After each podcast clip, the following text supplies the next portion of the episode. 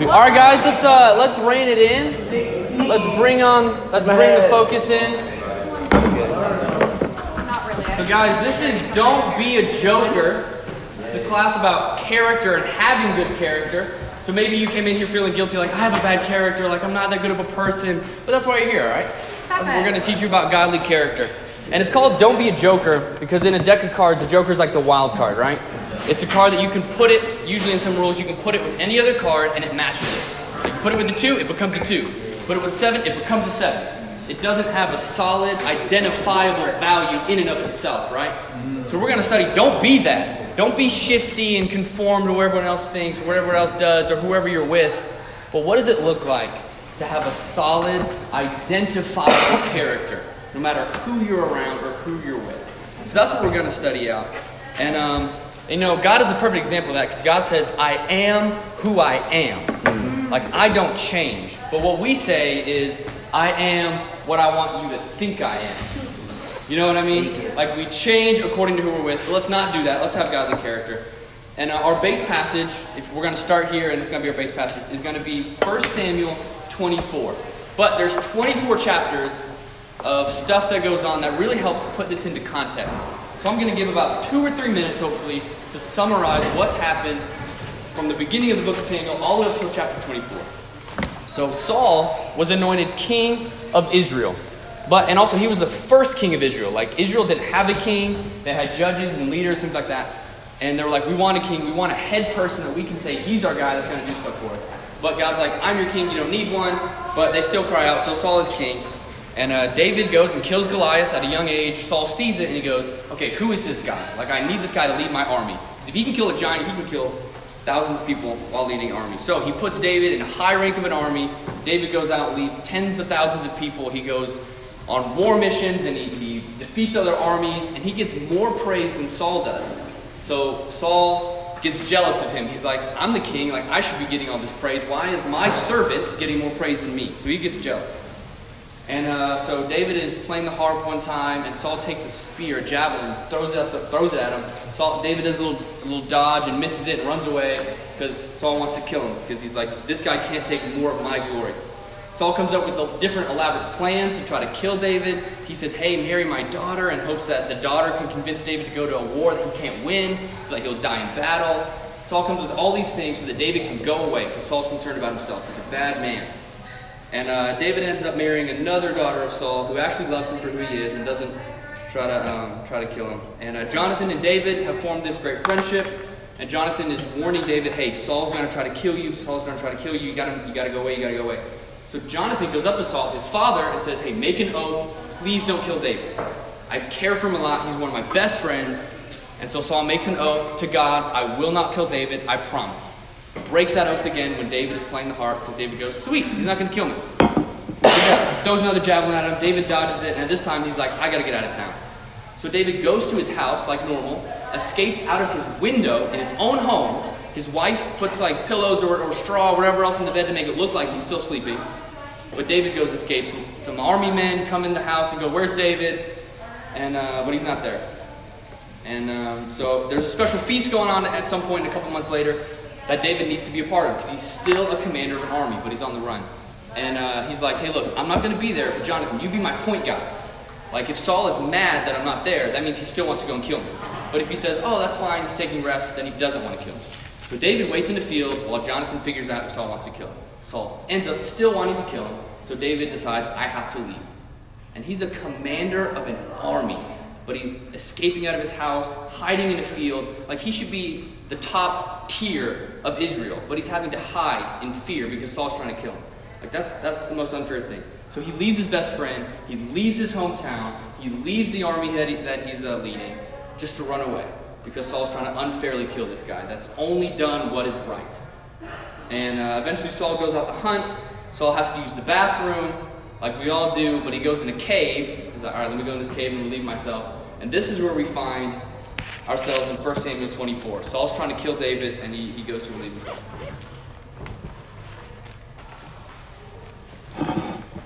Starting in verse 1. It says, After Saul returned from pursuing the Philistines, he was told, David is in the desert of En Gedi. So Saul took 3,000 able young men from all Israel and set out to look for David and his men near the crags of the wild goats. He came to the sheep pens along the way. A cave was there, and Saul went in to relieve himself. David and his men went far back in the cave, and the men said, This is the day the Lord spoke of when he said to you, I will give your enemy into your hands for you to deal with as you wish. Because David was going to be the next king of Israel. And then David crept up unnoticed and cut off a corner of Saul's robe. And afterwards, David was conscience stricken for having cut off the corner of Saul's robe. And he said to his men, The Lord forbid that I should do such a thing to my master. The Lord's anointed or lay my hand on him, for he is the anointed of the Lord. With these words, David sharply rebuked his men and did not allow them to attack Saul. And Saul left the cave and went his way. Then David went out of the cave, and he called to Saul, My Lord the king. When Saul looked behind him, David bowed down and prostrated himself with his face to the ground. He said to Saul, Why do you listen when men say David is bent on harming you? This day you have seen with your own eyes how the Lord delivered you into my hands in the cave. Some urged me to kill you, but I spared you. I said, I will not lay my hand on my Lord, because he is the Lord's anointed. See, my father, look at this piece of robe in my hand. I cut off the corner of your robe, but did not kill you. See that there is nothing in my hand to indicate that I'm guilty of wrongdoing or rebellion. I have not wronged you, but you are hunting me down to take my life. May the Lord judge between you and me, and may the Lord avenge the wrongs you have done to me, but my hand will not touch you. As the old saying goes, from evildoers will come evil deeds, so my hand will not touch you. Against whom has the king of Israel come out? Who are you pursuing? A dead dog? A flea? May the Lord be our judge and decide between us. May he consider my cause and uphold it. May he vindicate me by delivering me from your hand. When David finished saying this, Saul asked, Is that your voice, David, my son? And he wept aloud. You are more righteous than I. You have treated me well, but I have treated you badly. You have just now told me about the good you did to me. The Lord delivered me into your hands, but you did not kill me. When a man finds his enemy, does he let him go away unharmed? May the Lord reward you well for the way you've treated me today. I know that you will surely be king, and that the kingdom of Israel will be established in your hands. Now swear to me by the Lord that you will not kill off my descendants or wipe out my name from my father's family. So David gave his oath to Saul. Then Saul returned home. But David and his men went up to the stronghold. First point crept up unnoticed. Who are you when you're alone? Um, so if we look back in um, verse 3, um, or starting in verse 4, it says, The men said, This is the day the Lord spoke of when he said to you, I will give your enemy into your hands for you to deal with as you wish. Then David crept up unnoticed and cut off a corner of Saul's robe. So David was in a place where Saul couldn't see him. He was alone in a cave, and his men are like, You have every opportunity to kill Saul right now. He's been treating you terribly. This is what you really want to do. God has promised that that he like that you'll have justice, and so like this is your chance. Um, and I think emotionally, that's probably exactly what David wanted to do: kill Saul. Like he's been pursued, it's he's been treated unfairly. Like this seems like the perfect chance. Um, and so I think David had three choices. Three choices in this moment. Um, he could remain righteous and trust in God and trusting that he's not supposed to kill Saul right now. Um, he could give in to his fleshly desires um, and kill Saul because no one was watching, so there couldn't be any consequences, right? Um, or he could, or what he ultimately did, which was feel somewhat guilty, um, and so he did something that was wrong but not totally wrong, so he could kind of justify his actions, like, oh, I just cut off the corner of his robe, which was significant, but it wasn't killing him. So really, I'm okay, right? Like, no one really noticed, no one was here, Saul didn't know this was me, like, I'm fine. Um, and so, who are you when no one's watching? David was, he chose the wrong decision. Um, he didn't choose to kill Saul, but he chose to do something that ultimately hurt his conscience. He knew that he was wrong. Um, and so, to have integrity um, is to live undivided. It comes from the word integer, which means the whole. So, a person's whole life is the same, consistent through and through. Um, a person of integrity is the same person in every circumstance and situation. Um, so the same person that is in private is in public. Um, so with these people, what you see is what you get. What they say at church or when they're around their disciple friends is the same person that they are when they're home alone, when they're with their non-disciple friends. Um, Proverbs 11:3 says, "The integrity of the upright guides them, but the unfaithful are destroyed by their duplicity. When we give in to our sinful desires and compromise on convictions when we're alone, again and again it becomes our character. And we know, we see David's character was um, a man after God's own heart. We see that this wasn't something he consistently gave into. And, and so when he gives in, we're going to talk about how he dealt with that. But this wasn't his character. Um, but our character becomes sinful. Like we become a person without integrity when we give in to satisfying what our sinful nature desires again and again when we're alone. Because when we're alone, we feel like there's no consequences. No one's going to call me out on this. No one's going to hold me accountable to this. Like maybe we forget that God is always watching, and we're just like, well, we can just do what we want because like my D group leader isn't here, my ministry leader isn't here. They don't know what I'm doing, so no consequences. Um, and it's it's just so easy to do that. I think um, when we're alone. Um, we think, oh, we've had a hard day, and all my friends in the dorm are getting drunk, and there's no disciples around. I don't live with disciples, so I can just go ahead and do this, and there won't be any consequences. No one's here to call me out.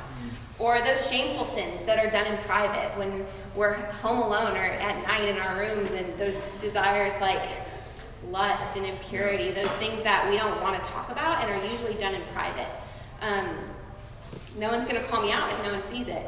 Um, and even who we are at home with our roommates or with our families. Um, like, are we treating our roommates um, with respect and are we serving them or loving them? Um, are we treating our family that way like Jesus would? Or do we think, when I go home, this is my time to just check out? I'm home, I, this is my relaxation time, I can just do what I want. My roommates are there, but like that's not my responsibility. It's not my responsibility to serve them because I'm not in disciple mode right now. I'm in me mode. I'm relaxing.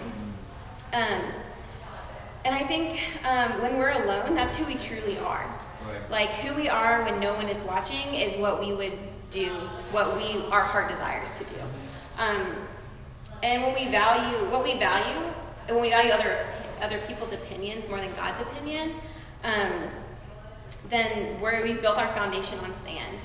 Um, and when we're away from those opinions, we're going to just fall on our face and, and give in to sin because we don't have any basis for why we wouldn't. Um, and that happens when, um, when we're alone and we have weak character. Um, I think we have to be deeply rooted in our word because otherwise we're not going to know what God desires for us. And if we're constantly getting our convictions based on what other people um, see or tell us, or what our parents have said, or what our ministry leaders have said, um, then that's a really shaky foundation because as soon as they're not there, we're just going to give into our own emotions and our own opinions. Um, our righteousness has to come from the Bible. Um, and yeah, as soon as temptation gets strong and no one is watching, that's when we give in, when our foundation is not in the Bible.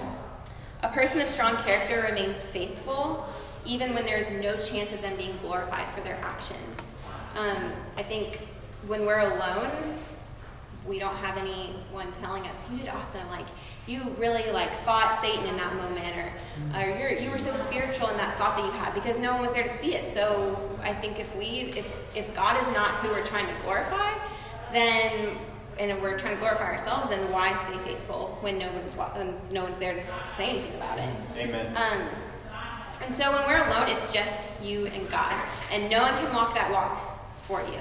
Like you have to fight for your relationship with God, and that means having a true relationship with God that does not involve other people and does not involve that input that you get from people um, in your life. Um, so, what will you choose to do with your time um, when you're alone? Revelation 3 1 says, To the angel of the church in Sardis, write, These are the words of him who holds the seven spirits of God and the seven stars. I know your deeds. You have a reputation of being alive, but you are dead. And I think he's talking about a group of people who lacked integrity. They were mindful of keeping up their reputation um, in the eyes of people, uh, maybe in their fellowship, in their body, um, in the body at church. Um, but when it came to nurturing their relationship with God, they were they were dead. Um, and integrity is not just about fighting sin when you're alone. Um, it's also your personal walk with God. Um, some of us, I think, are really good at worshiping really passionately or sharing our faith before Bible talk when we're with people in the ministry that are encouraging us to do that. Um, we're having these deep prayers when we're asked to pray in front of um, the ministry. but then we neglect to have our quiet times or share our faith on our own um, or pray continually about things that are causing us anxiety in life.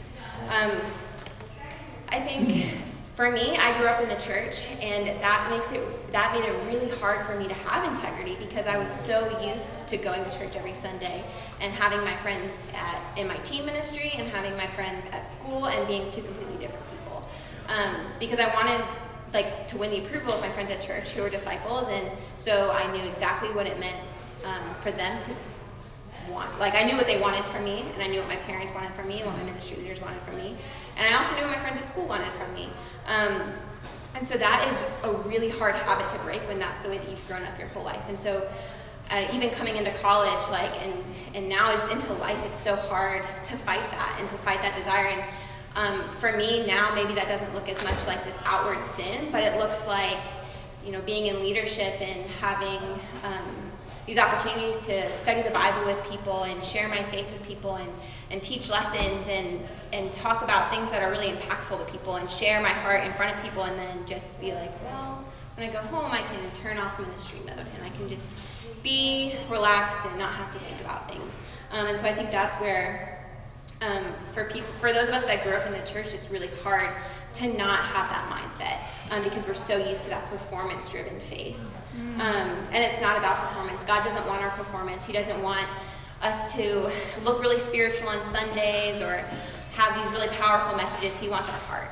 And our heart comes when we're alone, when we are digging into the Word and we're letting it impact us. And we're not thinking, oh, that lesson would be really good for somebody else. Or, um, or I'll, save, I'll spend my quiet time thinking about like how I can like do this Bible study to look really spiritual for these other people. But spending that time like digging into our own hearts and um, women were just talking about vulnerability. I think that was so key. It's like we have to be vulnerable with God because and we have to be vulnerable with people because that's that's what integrity is. Integrity is when we show like who we are is who we are through and through, and that doesn't mean putting up a front when we're not doing well.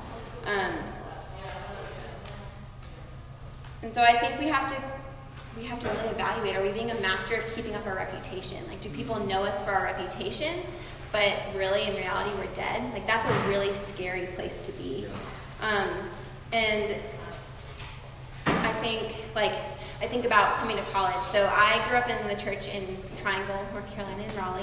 Um, and then I moved to college in South Carolina, and I didn't know anybody. I had like a couple people I knew from camp, but like really realistically like if i had wanted to like just kind of disappear i could have. Like i didn't i moved into a dorm where i lived with a non-disciple and there was no other there was one other girl living on campus but we didn't know each other. She was from ohio so at the time we didn't know each other. And so it was so easy just to be like well my friends in my dorm are more are having more fun it seems like. They're they're wanting to connect with me more than the ministry is. And do i really want to have to sacrifice this much because college it's hard. Being in college and living on campus and being a disciple is hard. And so that really tested my faith on am i really rooted in my convictions because it's my my convictions? Because when i was alone then i was like mm, do i want to have my quiet time? No one's really knows me to check in on it. Or do i want to go to church? Because if i don't show up no one's going to check in on me. No one knows me here. Um, and so i think that that time really challenged me to my core because I had to choose that I had to choose God every day because I believed that it was true for me and not because it was true for other people um, or because I wanted to win the approval of other people. It became all of a sudden my relationship with God was not about other people, it was completely about me, and that was really difficult. Um, growing up in the church, I think, especially. Um, and those consequences for the sin, like if I if I had chosen to give in to sin, and when I do choose to give in to sin when I'm alone, those consequences don't go away. Like if I had chosen to not read my Bible or to not go to church or to go get drunk with my friends in my dorm or whatever it was that I was tempted by, like just because no one was there to call me out on it did not mean that the consequences eternally were not there anymore. Like just because we're alone, like we still have to deal with the consequences of our sin. Um, and we see that even David had to deal with the consequences of his sin. He crept up unnoticed, but his conscience was still there. And he still knew, I wronged God in this. Um, and he still had to deal with the outcome. Yeah, there is uh, almost nothing scarier than being told your reputation is better than your character. That's a scary verse.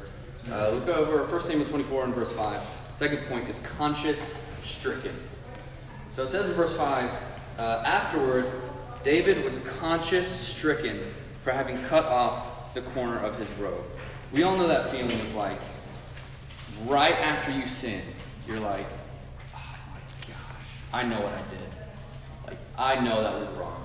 Or like you come, you come back from retreat and you're thinking and you're like, I was so prideful the whole time. Like I was just thinking about like, do I look good? Like who am I with? Am I? Like we know that feeling when we recognize our sin, right? But how do you deal with it? What do you do afterwards?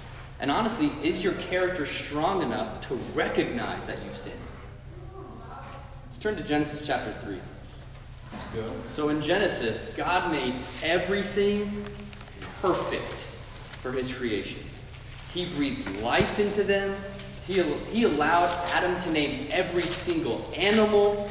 Like, and, and when he made Eve, he said, You guys have dominion over everything. The, I was going to say birds in the sea. The, uh, the birds in the air, the fish in the sea, you know, actually like uh, uh, shrimp and things like that. They're just basically sea bugs. So it's on it. So fish could be, basically be like water birds. I guess. Yeah. think about it, water. Or, or birds are just like airfish. whatever, whatever. But either way, yeah, skyfish. He made the skyfish, and he said, "You guys have dominion over the skyfish." He he crafted Eve. He said he crafted Eve to be suitable for him. Like if it would have been you, if you were Adam, he would have made a wife suitable for you. Like he made everything perfect for Adam. You know, they used to go on, on walks in the cool of the day in the garden. Like, we think we get to go on prayer walks with God, like we think we do. You know, we're talking to God, we're praying, but like, that's us praying to God and He's listening and translating through the Spirit. But they literally went on walks with God in the cool of the day, in the perfect garden, where everything was right. They had everything given to them. But one compromise messed it up. One character flaw ruined literally the world. Let's, let's read about that in uh, Genesis 3 8 through 12. Skyfish. That's hilarious, man. I got it, I got it right there. Anyway, uh, Genesis 3 8 through 12 says, The man and his wife heard the sound of the Lord as he was walking in the garden in the cool of the day. He was ready to go on another walk. Adam and Eve, let's go. Come on, let's walk. And they hid from the Lord God among the trees of the garden. But the Lord God called the man, Where are you? He answered, I heard you in the garden, and I was afraid because I was naked, so I hid. And he said, Who told you that you were naked? Have you eaten from the tree that I commanded you not to eat from? the man said, The woman you put here with me, she gave me some fruit from the tree and I ate it. And the Lord God said to the woman, What is this you have done? the woman said, Well, the serpent deceived me, so I ate it. Adam's response was, I was afraid, so I hid. And God asked, like, where are you? But I don't think that God didn't know where they were, right? Like God, God knew exactly where they were. He knew exactly what they had done. He meant like I made you to be next to me, I made you to be right here by my side walking with me. Like, why are you not here? Where are you? That is what it meant. And his response to his sin, because they knew they sinned, because they heard God and they were conscience stricken, and they were like, something like, oh my gosh, he's here. We gotta run. And so they hid in a bush because they were afraid. They were driven by their guilt. They weren't driven by, by a strong character. If they had a strong character, they would have gone, hey God, let's walk. I messed up. Um, you know, I, I, ate some of the fruit. I, like, you know, it, it, was totally my fault. Like, I, the serpent said to do it, but I, I gave in. That was me. Hmm. But they were guided by their guilt. Is your character compromised to where you feel like you can do anything you want as long as you don't feel guilty? Hmm. Like, is the law of your actions dictated by guilt? Like, yeah, I can go a couple days without a quiet time, and it's okay because I'll just I'll just make it up on Saturday when I'm free and I have no class. Like, that's cool. Like, that's you being dictated by your guilt rather than going, you know what? I haven't had quiet time in a few days. Hey, can you help me out? Can you, can you check up on me, make sure I'm, I'm, I'm spending time with God? but you're too afraid to confront your guilt, so you make an excuse of, of why you're running away. Oh, let me just do it on Saturday. That works out because, yeah, I, I can have a really long quiet time on Saturday. Makes up for all the times I missed.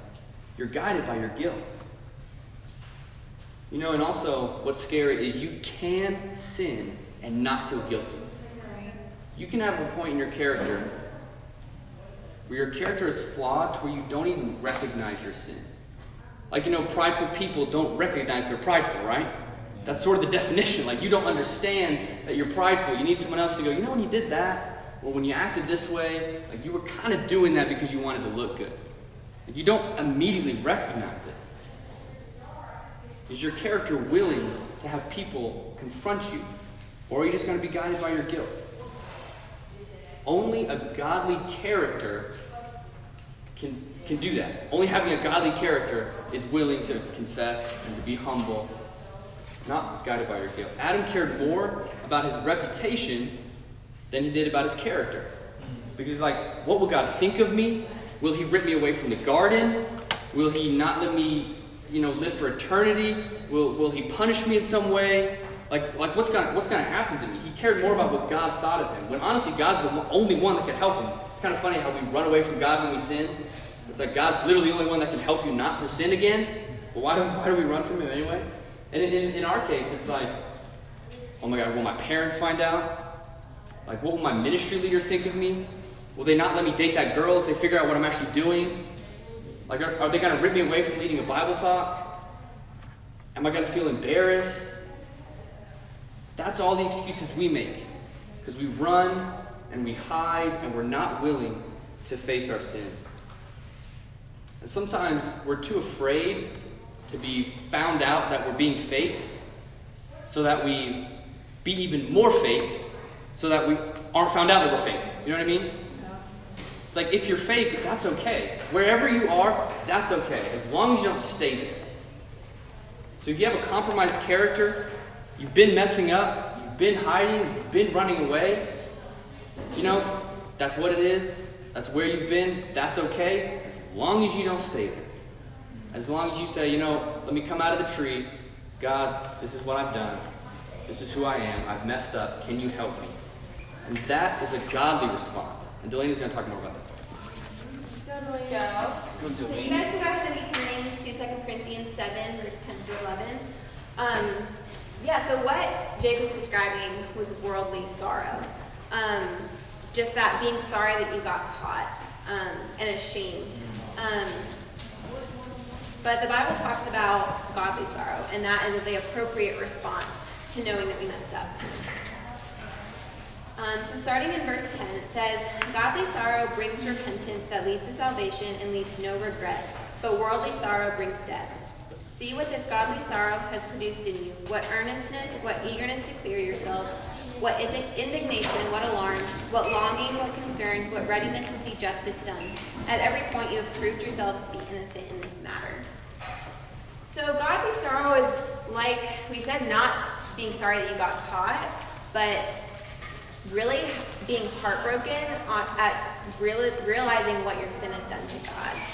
Um, I, we have we should care more about that, about that our sin put Jesus on the cross, than about what that means for our reputation um, or the worldly consequences. Like if we, if I confess this sin and I get open about it, then that might mean that people don't trust me as much to lead, or that might mean that I have to suffer uh, whatever consequence. Maybe my friends don't trust me anymore, whatever. I think like we have to care more about no, I hurt God and I need to get right with God before well, I don't want to hurt my reputation. And if people's opinions of you matter more than what God thinks of you and more about more than your desire to reconcile with God, then you need to reevaluate because that's not repentance. And this scripture is radical and countercultural. Nobody wants to confess sin. No one wants to share and be open about things that they're ashamed of. Nobody wants to have to say, I messed up and I did something to hurt you, or I was impure in my thinking or I whatever, like anything. Sin is shameful and nobody wants to be open about it. Um, and that's why this is so radical. Repentance is radical. Um, I think I think about David um, back in that story in um, 1 Samuel 24. Um, as soon as he was conscience stricken, um, he first of all rebuked his men and said, "Why, like, why did you lead me into this? Um, and why would you think that this was okay?" Um, and then he went out and told Saul what he had done. He confessed to Saul, like, "I, I have, I have cut your cloak. I, have um, disappointed the Lord, and um, and that was so impactful to Saul. Um, to the point that later he says that Saul is um, really just cut by that. I mean, he tells me, "You're more righteous than I. You have treated me well, but I have treated you badly." Um, repentance brings reconciliation. Um, and Saul was, or David was able to reconcile in this with Saul, and um, but but it was because he was open about his sins so immediately. He didn't let it build up. He didn't try to cover it up and hide it. Um, he realized that what he had done was wrong. He was eager to clear himself and eager to see justice done. He cared more about reconciling with God than he did about what will Saul think of me or what will my men think of me for going back and maybe I'll look weak to them because I didn't go through with what they were saying I could do in this moment. Or, um, he didn't care about any of that. He cared about, I've disappointed God, and I need to go make this right. Um, one of the most impactful stories I've ever heard. Um, so, uh, there was a woman um, in the church that I grew up in that was studying the Bible, and she had, I guess, like a warrant out for her arrest or something like that. She, like she had some charges against her. Um, and so she was studying the Bible and reading about repentance, and was like, I am running from the police in this, or I've, I've kept this hidden. Um, but they're like, I, I need to be open about this. And she turned herself in, and she served a couple years in prison. And that, like, could she have just confessed to the, to the women in her Bible study and, um, and maybe felt okay about that? Probably. But she was so eager to see justice done and eager to clear her name. Like, she was like, I want to be completely right with God, and I'm going to do whatever it takes to be to radically repent. Um, and so she saw her consequences all the way through, and she um, ended up. They started a Bible talk, and now there's a, prim, a women's prison ministry in Triangle, and I just like that is so impactful because God blesses radical repentance. Yep. Not only with seeing the fruit of your repentance and seeing the fruit of your life because you've been so open with God, but our salvation we don't get salvation if we don't repent. Mm, and repentance is not feeling sorry and feeling guilty and just doing it again. It's not like being a kid and crying because you're going to get a spanking, but then just doing the same thing again the next day. Like repentance is doing the complete opposite of what you've done to hurt God.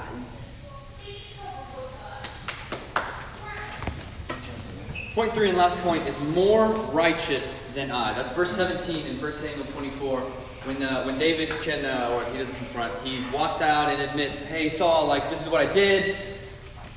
Like I'm guiltless. Like what have I done for you to come kill me? All these things." He's talking to Saul, and then Saul's convicted, and he goes, "Wow, you are more righteous than I am." Because living with a godly character is your access to a powerful life.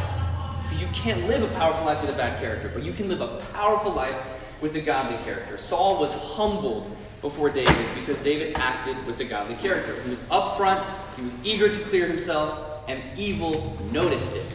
Like if you if you submit yourself to righteousness, evil will bow itself to you because it has no power over righteousness. So if you choose a godly character, evil will notice that and submit to you because it can't compare to godliness right? Do you guys want a character to where people stand in awe and go, You are righteous? Not out of self righteousness or make yourself feel good, but doing what's righteous. People will notice it. So, how do we get that character? Let's turn over to James chapter 1.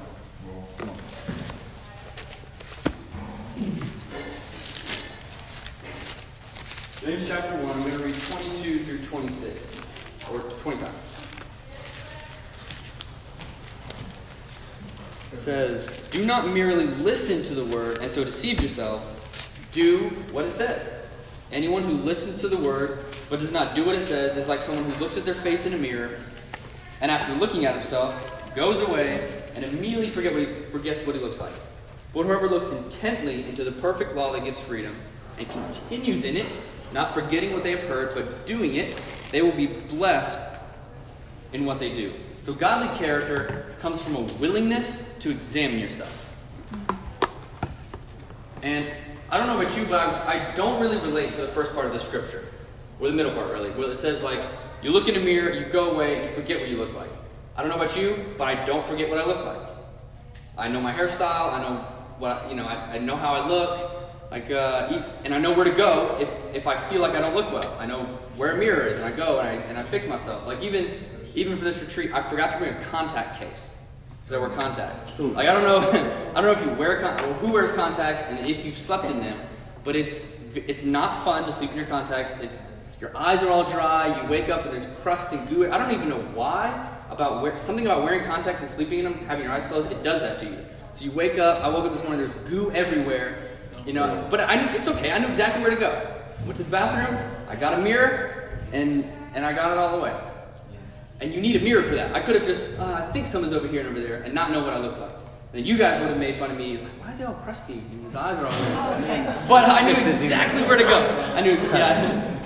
You guys are probably like, you, your eyes are crusty up there. Like, what are you talking about? But uh, maybe I didn't look intently enough. But I knew exactly where to go. I was willing to examine myself, and I was like, you know what? Let me get, let me get this, uh, this goo out of my eye. Uh, but guys, let's be real. We know exactly how we look.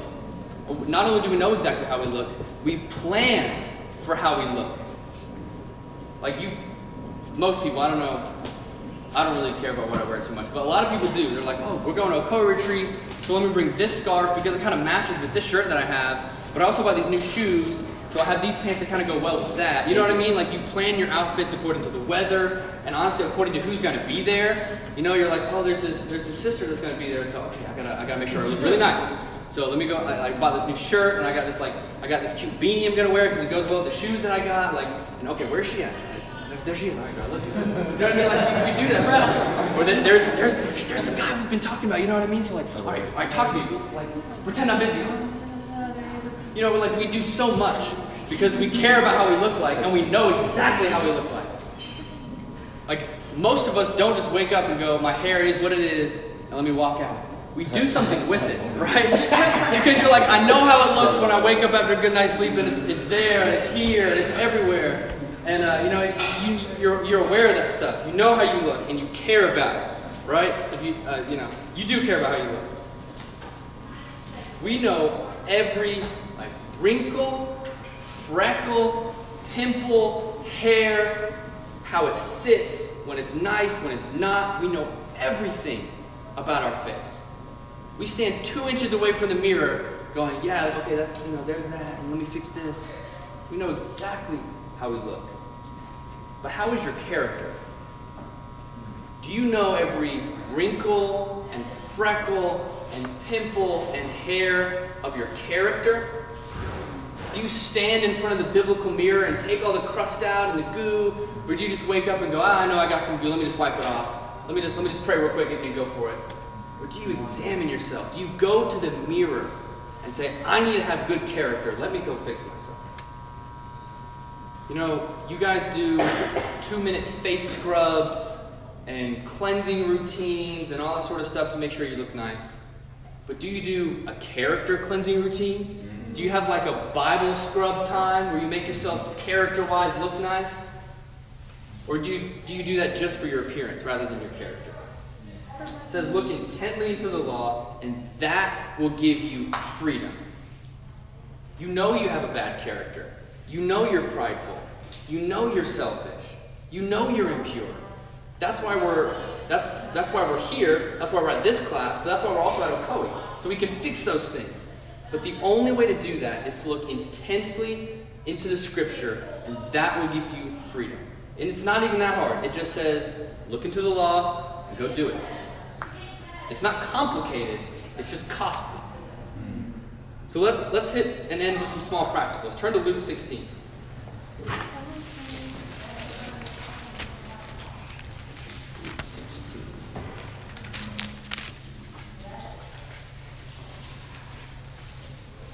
And I was kind of thinking about it. I was like, you know, you could probably take your your cleaning routine that you do and make a biblical analogy of that, and then honestly might help you about like how do I fix my character? Mm. Like, you know, all right, I do a, I do a face scrub. How can you do a Bible scrub? How does what does that look like? But anyway, Luke 16, 10 through 12 says, "Whoever can be trusted with very little can also be trusted with much, and whoever is dishonest with very little will also be dishonest with much."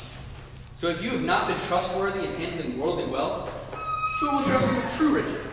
And if you have not been trustworthy with someone else's property, who will give you property of your own? And this, honestly, it seems like it frustrates me. Because I want to do big, amazing things, but I ignore small things. I'm like, those are petty. Like, I don't need to do the baby things. Like, I just, I, I have a huge heart and I want to go do the big things, but the Bible says I will never do anything great if I can't do the very little things. I know that you guys want to have impact in this world, right? Yeah. Do your laundry. I know that we want to create change, right? Do the dishes. Oh, Andres is like, I don't like doing that, no. I know that you want your life to mean something. Yeah. Clean your room. Mm. And that's like the most unsatisfying answer I could give you. Take it. but is the most truthful answer I could give you. Because it's hard to believe, but if you can't keep your house in order, how in the world do you think God's going to trust you to keep his people in order? If you can't clean the dishes because you're lazy, why do you think God would ask you to study the Bible and clean other people's? Yeah? It's a small thing. If you can't do that, you'll never do the big things. If you can't wash and fold your laundry, why do you think God would trust you to organize a Bible talk? You have to do the small things to be good at the big things. It's like, I want to run a marathon. I imagine myself arms open wide, first place as I'm crossing the finish line. Everyone's cheering for me. Like, you could feel the adrenaline rushing as you think of it. And God's like, you can't even run a mile. You ain't never going to do a marathon. You know, you're like, yeah, my, my, my room's dirty, but I'm preparing for this, this awesome Bible study. I'm going to be great. I'm going to organize it really well. I was like, man, you can't even clean your room. Like, you can put all your energy into this Bible study, it will drain you, and you won't even be effective. But if you can do the little things, you can build your character in small ways, you know what? When I cook, I'm going to do my dishes and let them dry. You know, I'm, I'm going to have a day that I do my laundry. And I'm going to do it every week without missing it. Because if I can if I can be trusted with the little things, keep my house in order, keep my room in order, keep the dishes in order, God's going to allow me greater and greater things. And then He's going to trust me and say, you know what? Go lead that Bible time. You know what? You go lead that mission trip now. You know what? You go study the Bible with this person. You know what? You go lead this church. That's the only way that God's going to trust us to do those things if we do the small things with our character. So go after godly character don't compromise. Confess and repent if you lapse in your character. Go clean yourself of, un, of any ungodly aspect of your character. Look intently into God's law to see how to act. And do the small to accomplish the big. That's what we have for you guys. Thank you. That's awesome.